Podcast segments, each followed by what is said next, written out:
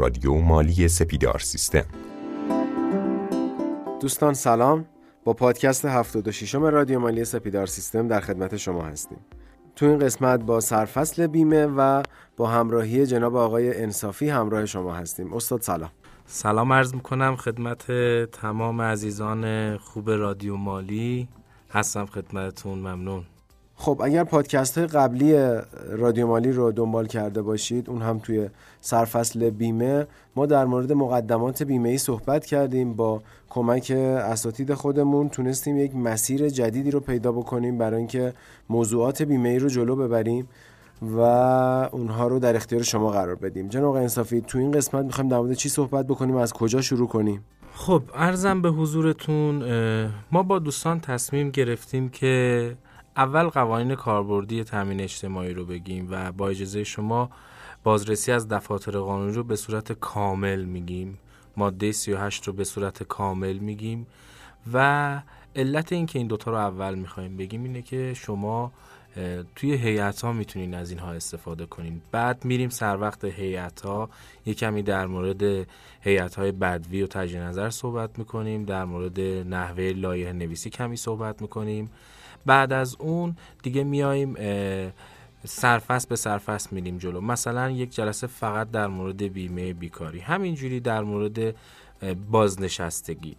مقصود این که یک مسیری رو می‌خوایم طی کنیم که دوستان براشون فهم این مطالب به راحتی صورت بگیره و از اتناب و زیادگویی هم بپرهیزیم. خب خیلی هم عالی. به نظرم زمان رو از دست ندیم و شروع کنیم. بسیار عالی. خب ارزم به حضورتون که به قول حضرت مولانا مدت این مصنوی تأخیر شد ولی ایشالله از این به بعد به ترتیب سرفصل در خدمت شما هستیم. خب دوستان بحث بازرسی از دفاتر قانونی رو شروع می‌کنیم. همونطور که می‌دونین مرجع قانونی بازرسی از دفاتر قانونی مؤسسه حسابرسی تامین اجتماعی هستش. این مؤسسه در سال 1372 افتتاح شد و در حال, در حال حاضر که من با شما صحبت می‌کنم دارای 21 نمایندگی هستش. ما تا سال 72 بازرسی از دفاتر قانونی به این شکل نداشتیم. یعنی به این شکل که الان عموم جامعه مالی اون رو به عنوان حسابرسی بیمه می‌شناسن. ما قبل از اون حسابرسی لیست داشتیم. یعنی حضرات تشریف می اختلاف لیست ارسالی به سازمان و سند حسابداری من رو می گرفتن و اگر مقایرتی بود اعلام می کردن. خب اما از سال 72 به بعد یک ساختاری به اسم مؤسسه حسابرسی تشکیل شد. حالا یک معاونت خیلی قوی به اسم معاونت حسابرسی بیمه ای داره این مؤسسه که تشکیل شده از سه تا مدیریت. حالا چرا اینو عرض می‌کنم؟ به خاطر اینکه الان سال آخر رو میان دوستان رسیدگی می‌کنن و یکی از مدیریت های مهم این معاونت معاونت برون سپاریه و در حقیقت ما می‌تونیم بگیم عمده حسابرسی بیمه دست مدیریت برون سپاریه. اون دوتای دیگه یکیش مدیران مناطق و نمایندگی ها هستن که اغلب همه این عزیزان توی تهران مستقرن و توی هر اداره کل شهرستان یک واحد حسابرسی هم وجود داره. یعنی مؤسسه حسابرسی یک نمایندگی داره. و یکی هم مدیران گروه های حسابرسی هستن که این دوستان استخدام خود تامین اجتماعی هن و حسابرسای خود مؤسسن از واحد برون سپاری نیستن.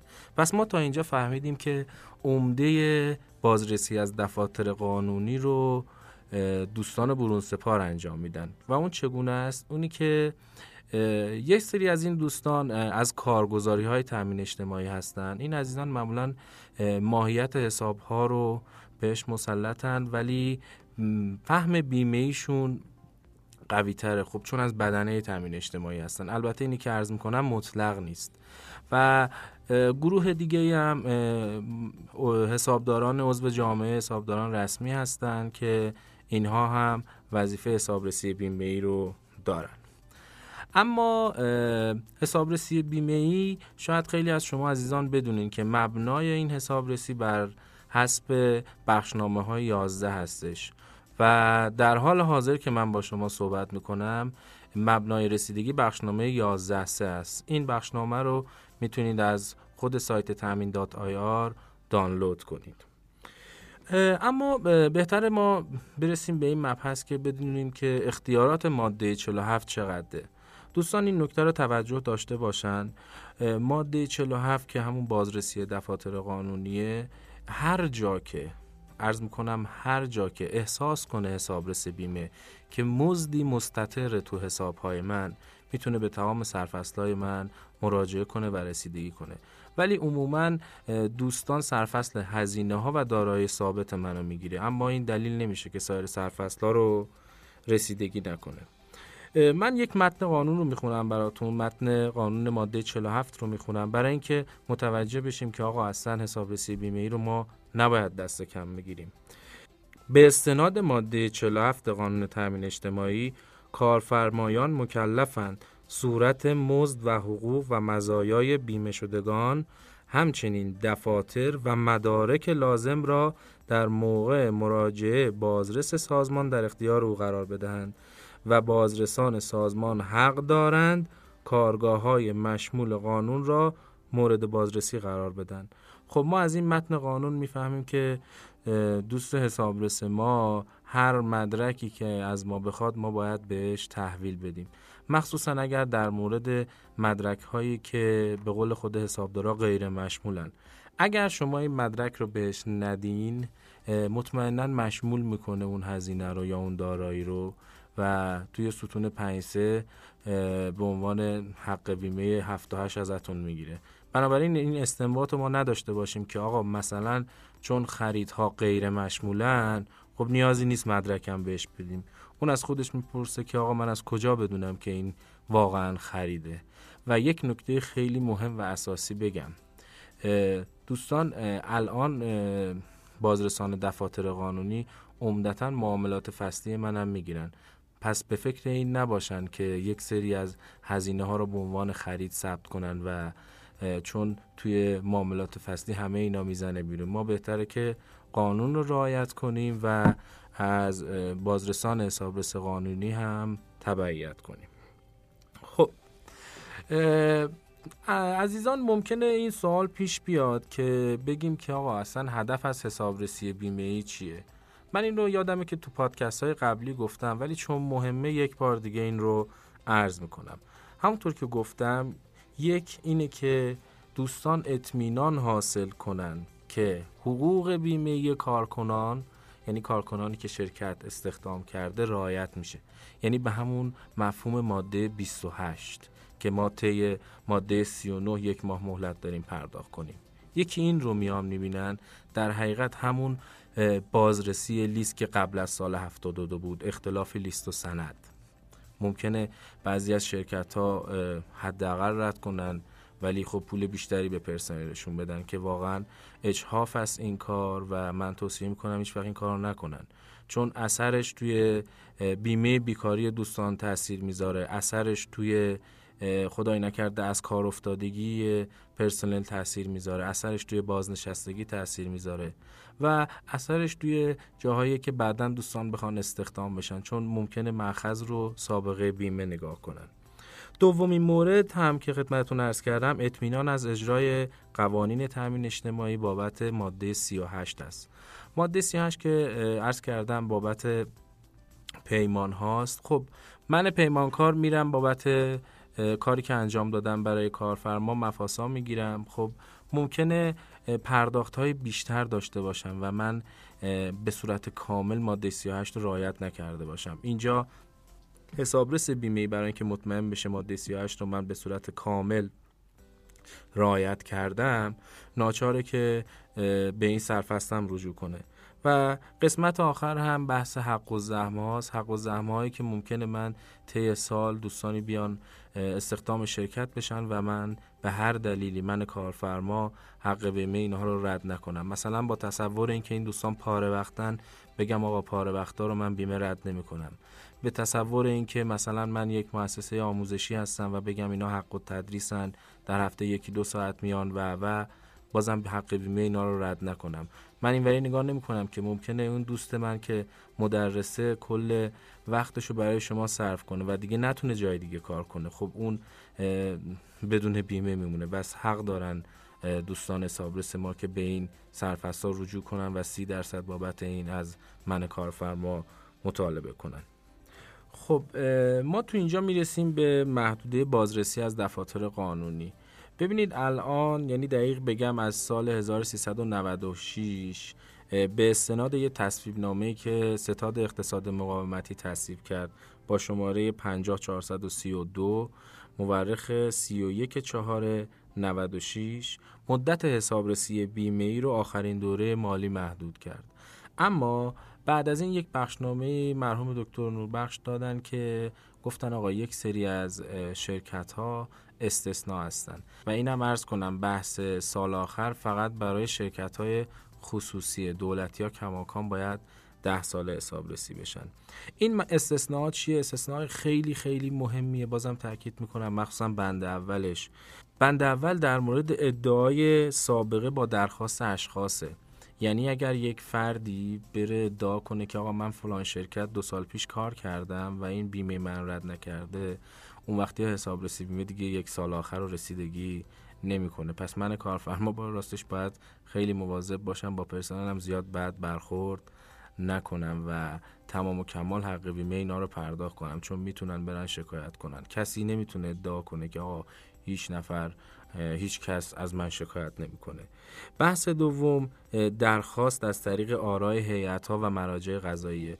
ممکنه من پرونده بازی داشته باشم توی هیئت و هیئت به این نتیجه برسه که آقا شما باید بری دو ساله سه ساله رسیدگی بشی. به هر دلیلی تجدید حساب رأی به تجدید حسابرسی بده باز هم سال آخر ساقط میشه.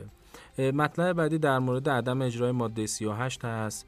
یعنی به این نحو که یعنی من اینطوری برداشت می‌کنم راستش. اگر من یک قراردادی رو کتمان کنم و طرف قرارداد من اعلام کنه و به هر دلیلی سازمان متوجه بشه باز هم سال آخر برای من متصور نیست. و قسمت آخر در مورد اینکه حقوق دستمزدی که من توی اظهارنامه رد می‌کنم با حقوق دستمزدی که واقعی پرداخت می‌کنم موارد داشته باشه. خب جناب انصافی مرسی از شما که انقدر یک پارچه و انقدر شیوا صحبت کردید. اینها مواردی بودند که این چهار موردی که الان نام بردیم مواردی بودند که در مورد استثنای سال آخر صحبت کردند حالا چرا سال آخر و کلا چرا این موضوع حسابرسی بیمه انقدر جدیدن اهمیت پیدا کرده؟ خیلی ممنون سوال خوبی بود. یه نکته کلا ارز کنم. هدف از این سال آخر اون چیزی که توی تصیب نامه اقتصاد مقاومتی اومده برای حمایت از شرکت های خصوصی حالا تولید کنندگان شرکت های خدماتی بازرگانی و یه پیشنهادی هم قبلا اتاق بازرگانی داده بود. و اون به این علت که خب حسابرسی بیمه قبلا خب چند سال یک بار تشریف می وردن و یهو شرکت با یک شوک عددی مواجه می شد و براش سنگین بود پرداخت این حق بیمه و یا مطالبه این حق بیمه. و سوای این گذر زمان که به این اسناد می‌خورد خیلی از این اسناد معدوم می‌شد. بالاخره مسئول مالی عوض می‌شد اطلاعات دیگه به روز نبود و به خاطر اینکه حالا اسناد معدوم شده متاسفانه شرکت ها جریمه می شدن ولی اصل اینه که برای حمایت از شرکت های خصوصی این اتفاق افتاد.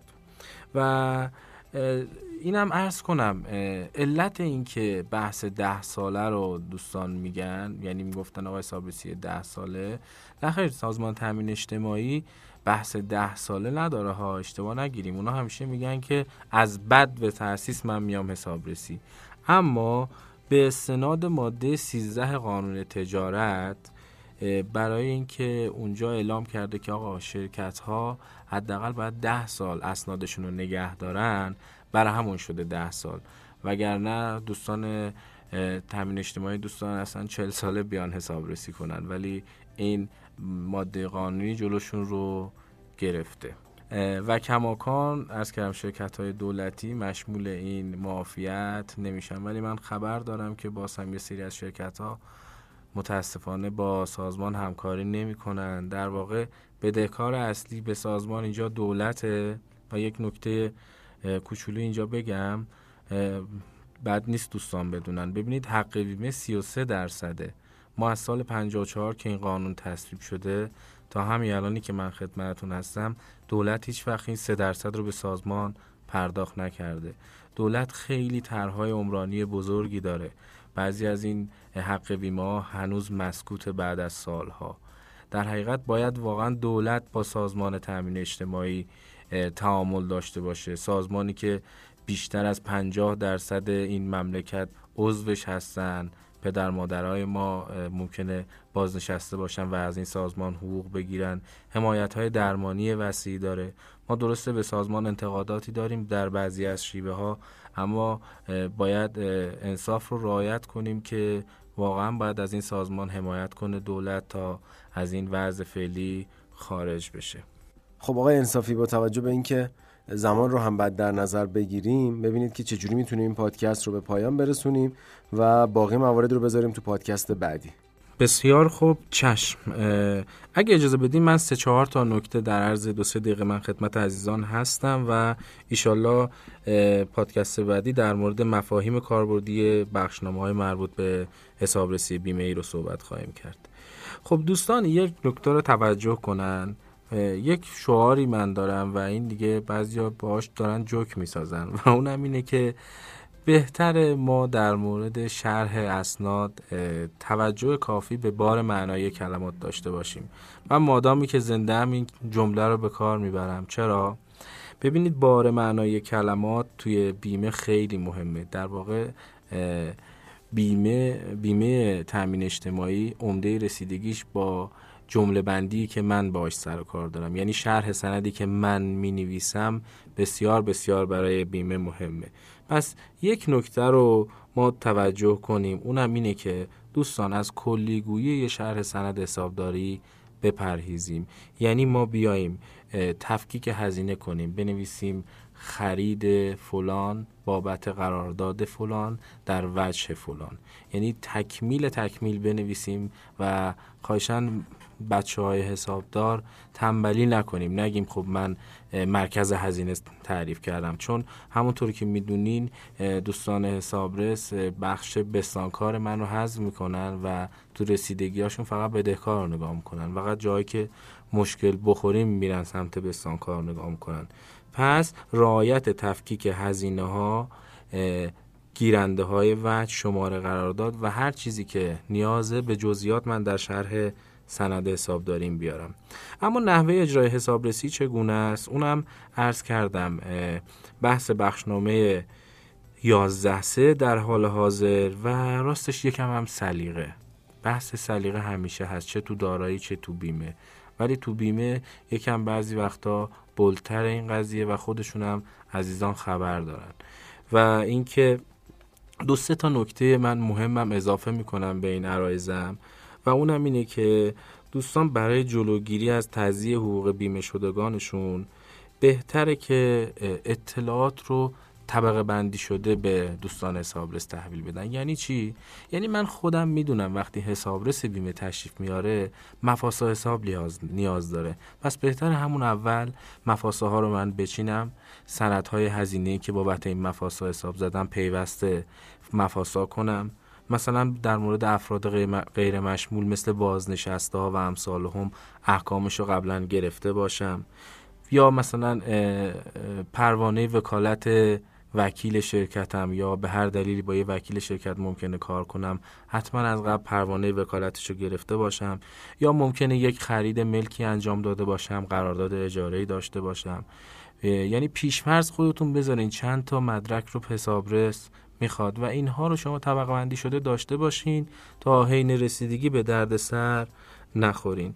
و نکته آخرم که قبلا هم خدمتتون عرض کردم بحث دخالت انسان بود که ما چطور تشخیص بدیم یک هزینه چند درصد حق بیمه بهش می‌خوره. این هم نکته مهمی که تو پادکست های قبلی حتما گوش میدین. خیلی ممنون که گوش دادین به رادیو مالی. هستم خدمتتون.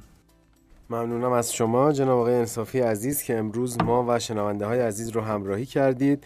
ما رو دنبال بکنید با پادکست 77 که می‌خوایم در مورد مفاهیم کاربردی بخشنامه های مربوط به موضوع حسابرسی بیمه بیشتر صحبت بکنیم. خداوند یارو نگهدارتون.